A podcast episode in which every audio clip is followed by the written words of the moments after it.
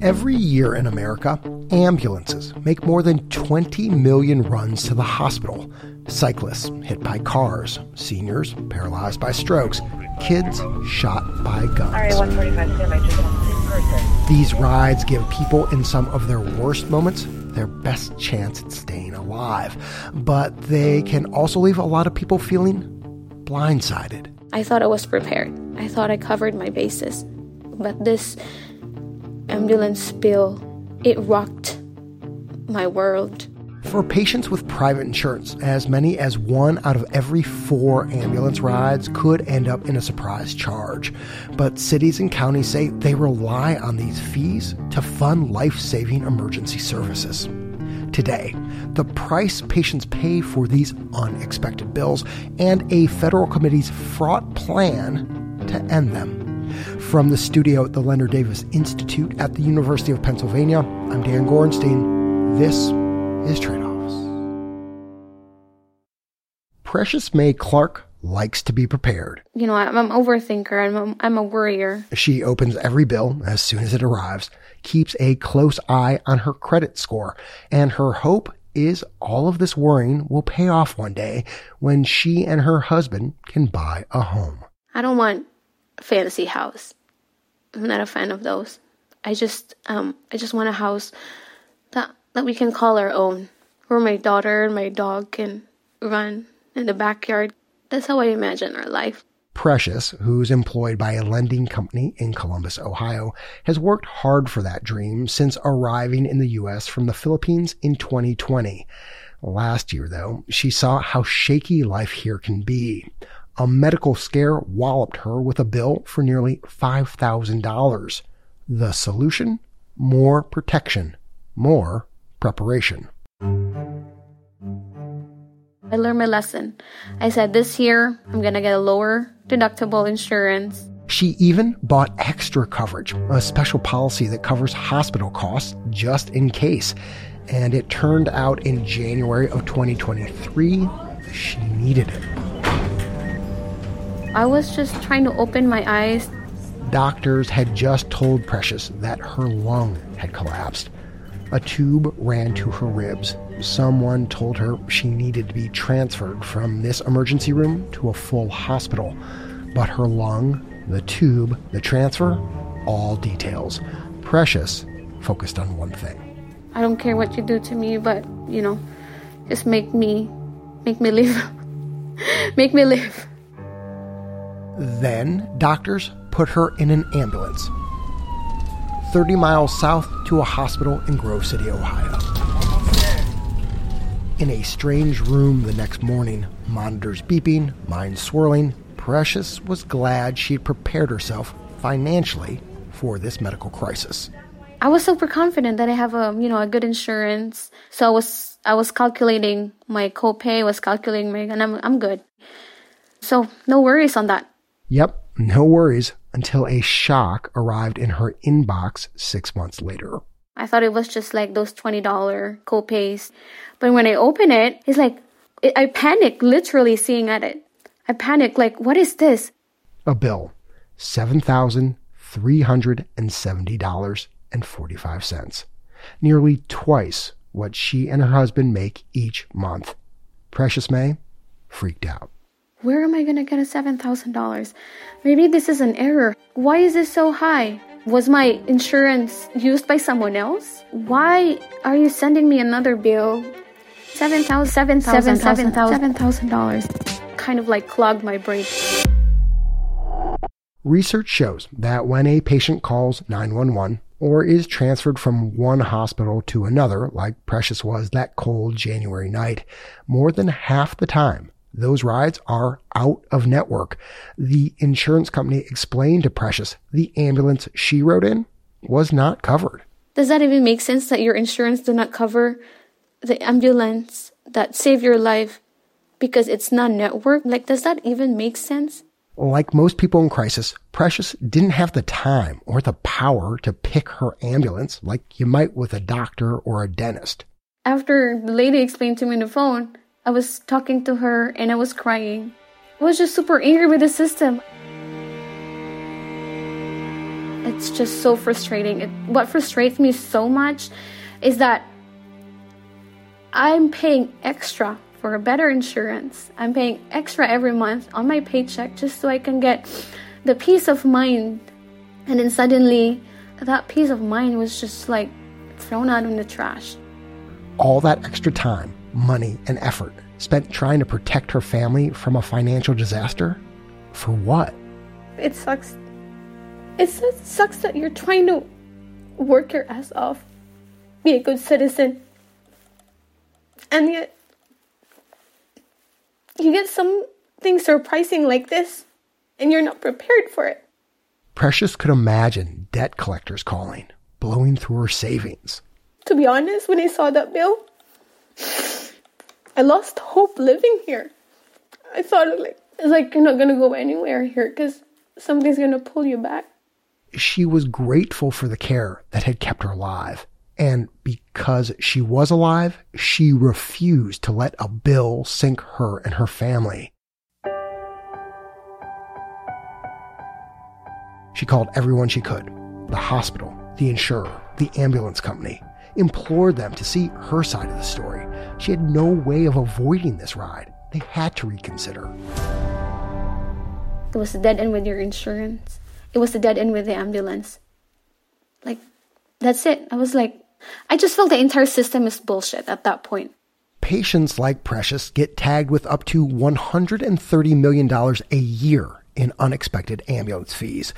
Congress had a golden opportunity back in 2020 to end all of this when they banned nearly every other kind of surprise medical bill, but they punted. The reason has a lot to do with who is sending these bills. Sure, some come from for profit players, but most come from places like the fire station down the street.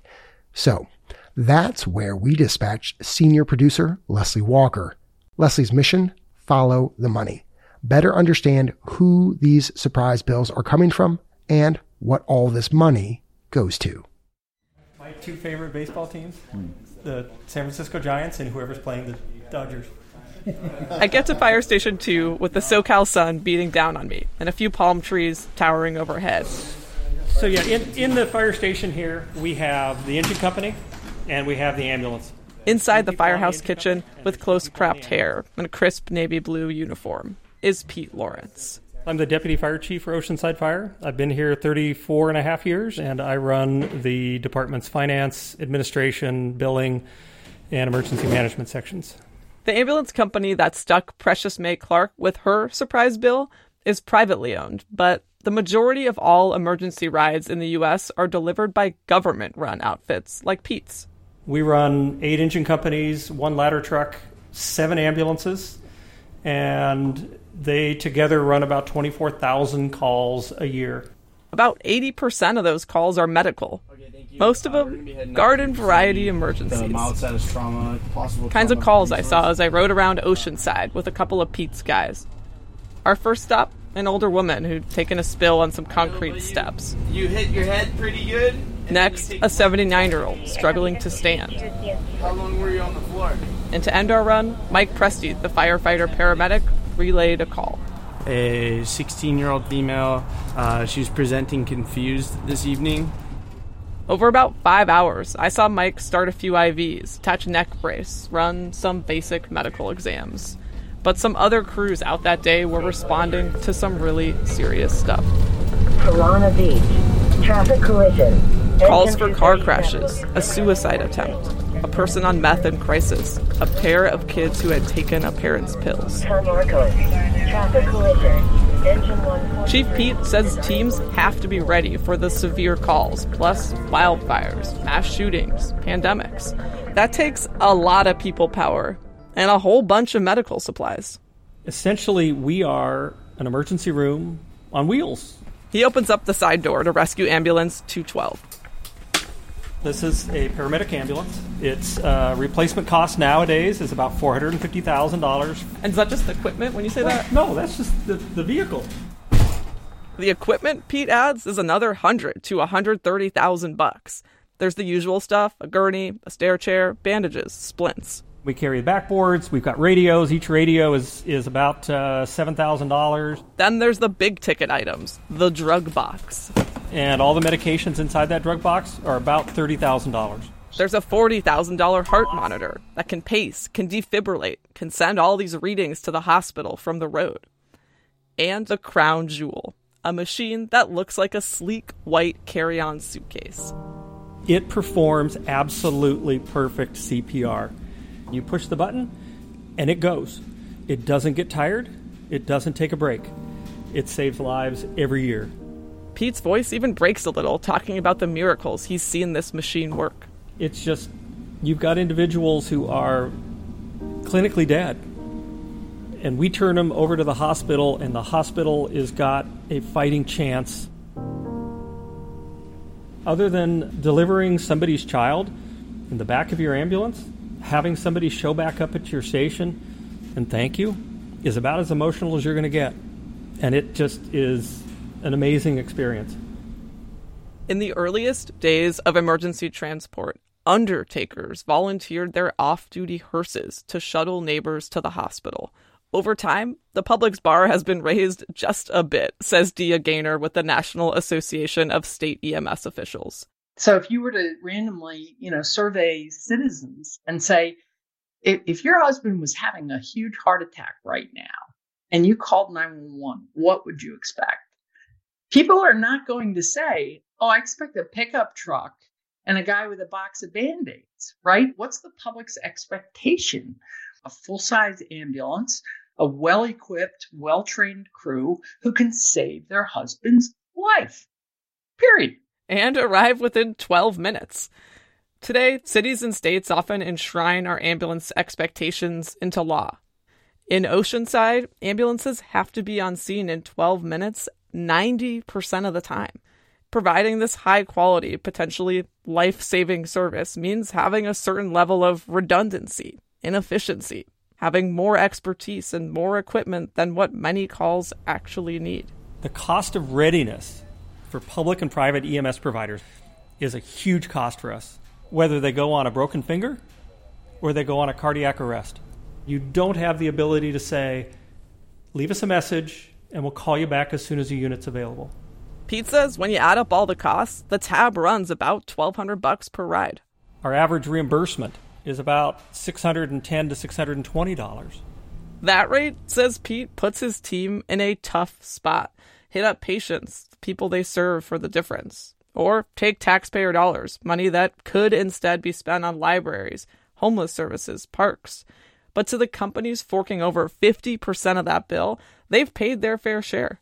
It's one thing to get into a helicopter with a neurosurgeon and a team of nurses and a host of medications and machines keeping you alive.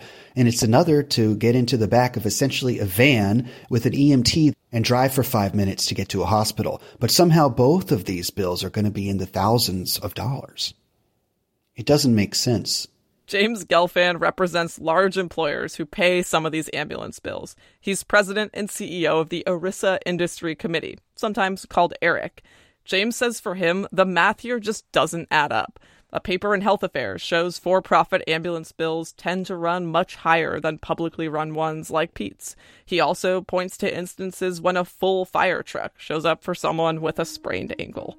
And the cost of paying for an Uber for those individuals might be eight to ten dollars, but I'm sure that those ambulances are billing the city thousands and thousands of dollars for every ride. Underlying these guys' fight over numbers is a fundamental question. Who should shoulder the cost of this, again, potentially life saving service? I think it's very easy to say that a patient shouldn't be caught in the middle or be charged a bill but it's a lot more challenging to say how much should an ambulance be able to charge and the insurance company or the employer that's going to have to pay how much should they have to pay Pete Lawrence agrees. Those are the essential questions. The federal government even charged him and a committee of 16 other advocates and experts with trying to answer them. That committee rolls up its sleeves, and Precious gets some good news after the break.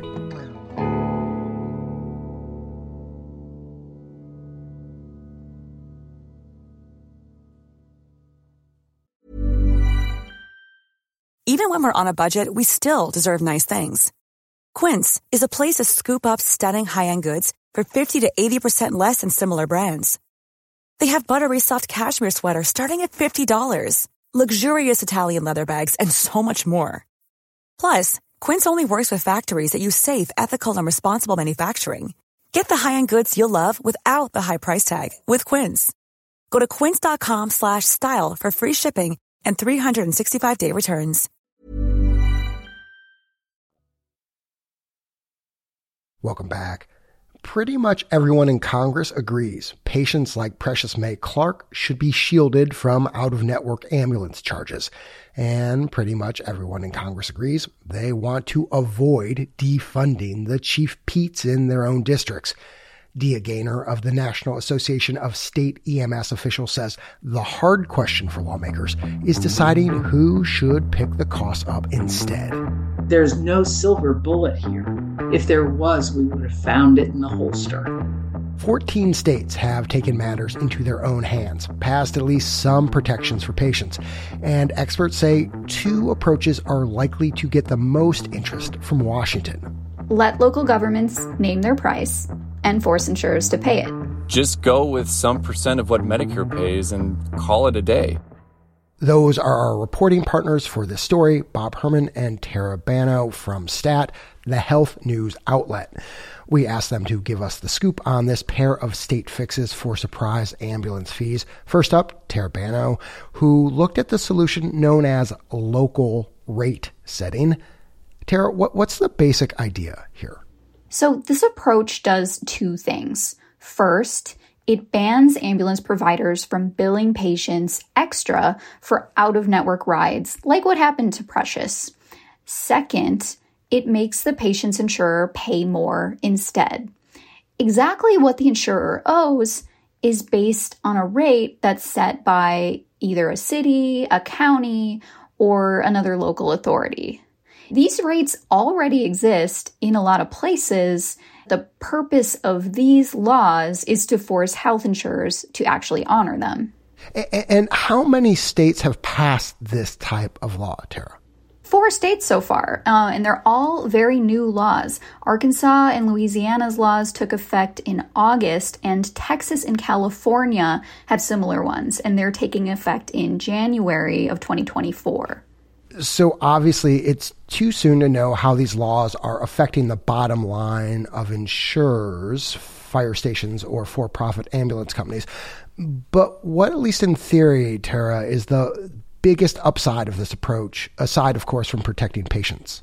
I thought Butch Oberhoff, the president of Texas EMS Alliance, put the case pretty clearly local elected officials are the ones who know best about the true cost of providing EMS in their own communities. And you know, Dan, it's also hard to ignore that most of the states taking this approach Louisiana, Arkansas, Texas, they're politically conservative places where raising taxes is very unpopular. So forcing insurers to pay these local rates is an appealing way to make sure that ambulance providers are made whole. Patients don't get surprises, taxpayers don't get stuck with the tab. And I got to imagine this approach makes insurers and employers, the ones paying these rates, sort of nervous, right? Like, how much can they trust these home cooked numbers? yeah. Uh, critics argue that if ambulances can name any price, they lose any incentive to save money. Local governments could inflate rates, use insurers as kind of a cash cow to cover other costs. And just to connect the dots here, Tara, that could ultimately hurt patients. If insurers' ambulance costs go way up, they could turn around and raise premiums on patients like Precious. In theory, yes, though for some perspective here, sources told us that ambulance costs are a very small sliver of insurers' overall costs. So it's unlikely that they radically change our premiums. Backers of this approach, like Butch in Texas, add that local rate setting is public and transparent. Finally, at least one of these laws does include a cap on how fast the local rates can be hiked. Very good. Thanks so much, Tara. Really appreciate it. You're welcome. Bob, your turn. you got the skinny on another approach states have taken to this tricky question. That's right, Dan. So, this other fix has been adopted by two states, Colorado and Maine. Rather than letting local governments name their price, these states did something different. They use what Medicare pays for ambulance services kind of as a benchmark, and then they go up from there. So in Colorado, private insurers agreed to pay 325% of Medicare's rate. And in Maine, they settled on 180%. And, and, so this approach, Bob, seems a bit more like a compromise.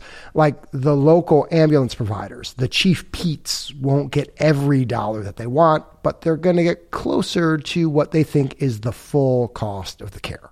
Yeah, I mean, how fair of a deal you think it is, it really depends on what you think of the rates Medicare pays. Now, as you might expect, insurers, they like the lower government rate. But ambulance providers, they say Medicare pays way too little. So in Colorado, ambulances run by cities, towns, and counties, they balked. They told lawmakers the offer for 325% of Medicare, they weren't going to participate. Wait, three times the government's rate and they still turned it down? Yeah, yeah, exactly. So patients who happen to take one of these publicly run ambulances in Colorado can still get hit with a hefty bill. But Dan, this whole Medicare benchmarking approach might actually be doomed at the federal level. I talked with Zach Gaumer. He's a consultant who used to advise Congress on Medicare policy. Zach's actually done the math, and he mapped out how the current rates that private insurers pay ambulances compare to what Medicare pays. And Dan, it was all over the place. The variation in the payments that I see suggests that almost whatever level they pick, there's going to be significant winners or losers. It's going to be really, really hard for any member of Congress to sign off on a plan that slashes their ambulance services, obviously. Thanks, Bob. You're welcome, Dan. Just last week, we got a glimpse at how a debate on the Hill might go. There's a lot of blood, sweat, and tears that have gone into this. So thank you so much for the significant time commitment. Pete Lawrence and the 16 other members of the Federal Advisory Committee on Ground Ambulance and Patient Billing voted on a plan that will be delivered to Congress early next year. All right, Tara, if you'll take the vote. Regina Crawford? Yes. Rhonda Holden? Yes. Patricia Kelnar. Almost yes. every member agreed to end the surprises and instead charge privately insured patients a predictable max of $100 per out of network ambulance ride. But when it came to deciding what insurers and employers should pay for those rides, things predictably got sticky. There needs to be a role of the local community. That we wouldn't have ambulance services. That's nobody's intention here. And I think that is imperative. But I also just think this is a huge bureaucratic boondoggle. And I just simply can't support it. In the end, a majority voted to force insurers to pay whatever rate state lawmakers or local officials set with no cap on those rates. The other option, Congress using some multiple of Medicare, got just three votes. To end things, I want to bring back all three of our reporters, Leslie, Bob, and Tara, for a couple last questions. Bob, let's start with you. One thing I've been wondering is why wouldn't lawmakers just go with the solution Congress already came up with in 2020 when they banned other surprise bills? Force these ambulance providers and insurers to negotiate and reach a fair rate amongst themselves. Like, why reinvent the wheel here? Well, the reality, Dan, is that negotiation or, or, arbitration process, as it's called, it's been a disaster. The federal government released a report and said in the last quarter of 2022, there's been more than 100,000 disputes alone. Now imagine doing that for millions and millions of ambulance rides a year. That just doesn't seem tenable to most experts out there. Fair enough, but I guess the alternative here of lawmakers, whether in Washington or on the local level, just just setting rates on their own seems like a tough sell too. Tara, what's the future hold here if Washington continues to kick this can down the road? It's impossible to predict exactly how many more states would pass their own laws. But the truth is, Dan, no matter how many states pass these surprise bill bans, a huge chunk of patients in those states will still be exposed. Most people who get insurance through work in the US, it's about 130 million of us, get it from employers who manage their own insurance plans. These plans, they're called ERISA plans, are exempt from a lot of state regulations, including these surprise bill bans. And that's the very same reason Congress decided to act on those other kinds of surprise bills back in 2020. Exactly. All right, last question, Leslie. Let's get back to this issue that you raised in the first half of the story. You had that great quote from Dia Gainor that we now expect a lot more than a dude in a pickup with a box of band aids when we call 911. I mean, I definitely do. Me too. Now, we just talked a lot about insurers and ambulance providers, but does the public also need to do something differently for this whole system to work? Yeah, and you know, I'm glad we're coming back to this, Dan, because it's easy to miss if like we only focus on the role of insurers here. And a few experts I spoke to, including Dia, said they do believe we need some kind of public reckoning around emergency services. And that starts with a more honest conversation about what an ambulance ride really is. Is it a taxi to the hospital? Is it an emergency room on wheels? Or is it something more like a public service, like our police and fire departments? Our answer to that question could lead, as you can imagine, to some pretty different funding systems that health insurers may or may not actually have a large role in. Right. If it's a public service, health insurers may not factor in much here at all, right? And just like we asked Bob and Tara, Leslie, I'll ask you the same. Have states tried anything here that we can learn from? Yeah, so I was actually surprised to learn that 13 states plus Washington, D.C. have passed these laws that designate emergency services as, quote, essential. It's kind of like a way to force local governments to figure out what level of ambulance service they want and how they're going to pay for it.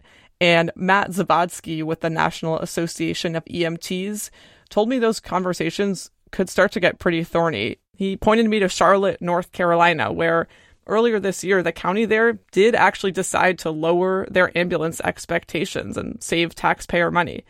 911 callers with less urgent needs can now wait up to 60, even 90 minutes for an ambulance.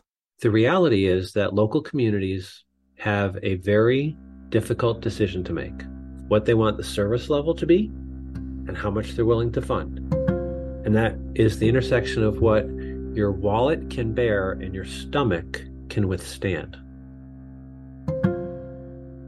If Congress punts again on a path forward, public servants like Pete and patients like Precious will still be left in the lurch. For Pete, California's new law forcing insurers to pay local rates for ambulance rides applies to just a small fraction of bills. And a chunk of public money that Pete's team relies on from a local sales tax goes before voters in 2024. If that vote fails, Pete's preparing to cut at least three ambulances from his fleet. As for patients, without federal protection, many will continue to rely on what's become a sadly predictable playbook in American healthcare. Pass a hat around on GoFundMe, beg a journalist to shame your insurer, spend hours on elaborate appeals processes. Precious opted for the latter two, with help from STAT's Bob Herman and a whole lot of her own letter writing. Precious heard back from her insurer on September 23rd. I was like, was there an error again? I will have to owe more? So I opened it with so much, so much fear. And I saw it's zero dollars. Her insurer had decided to pay the entire bill, chalked up the whole situation to a quote, manual processing error. And I saw it like we were jumping. Me and my daughter like, oh my god, Aria, oh my god, thank you, Lord. And I was like, I felt like I won. Like, oh my god, I won a case in the court. I'm still shaking right now because I did not expect it to be zeroed out.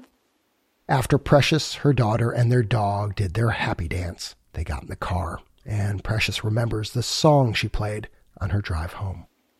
This is my fight song. Take back my life song. Prove I'm alright song. My power's turned on. Starting right now, I'll be strong. I'll play my fight song. And I don't really care if nobody else believes. Because I've got a lot of fight left in me.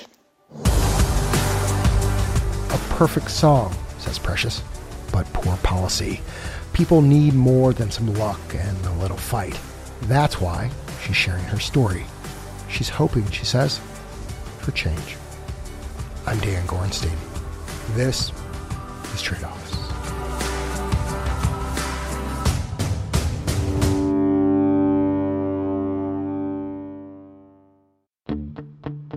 Medical errors can be devastating, even deadly. These losses are compounded when hospitals and doctors go silent. To abandon patients after you harm them is like you're leaving them alone at their point of greatest need.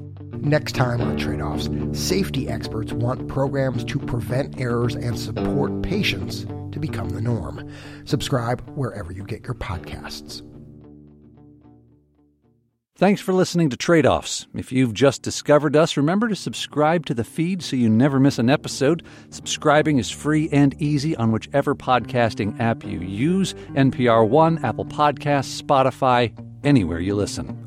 The Tradeoffs team is producers Ryan Levy and Alex Olgin, editors Kate Cahan and Deborah Franklin, executive director Jessica Silverman, audience engagement lead Shannon Crane, research reporter Soleil Shah, with help from Kate Seepy, Kelly Osmondson, and Cedric Wilson, sound designer Andrew Perella, executive editor Dan Gorenstein, and senior producer Leslie Walker. The Tradeoffs theme song was composed by Ty Sitterman with additional music this episode from Blue Dot Sessions and Epidemic Sound. Tradeoffs' coverage of healthcare costs is supported in part by Arnold Ventures and West Health. Additional thanks to Lauren Adler, Daniel Brown, Tony Chapman, Grady Ewald, Blaine Hensley, Jack Hoadley, Patricia Kelmar, Aaron Merson, and Natalie Simpson. Thanks also to all our listeners who help to support our work, including Travis Rupp. Our media partner is Side Effects Public Media based at WFYI. Tradeoffs is supported by the Robert Wood Johnson Foundation, Arnold Ventures, West Health, the Gordon and Betty Moore Foundation, the Sozosei Foundation, California Healthcare Foundation, Just Trust, the Leonard Davis Institute of Health Economics at the University of Pennsylvania, and the National Institute for Healthcare Management Foundation. The views expressed in this episode are those of the individuals and not those of Trade Off staff, advisors, or funders.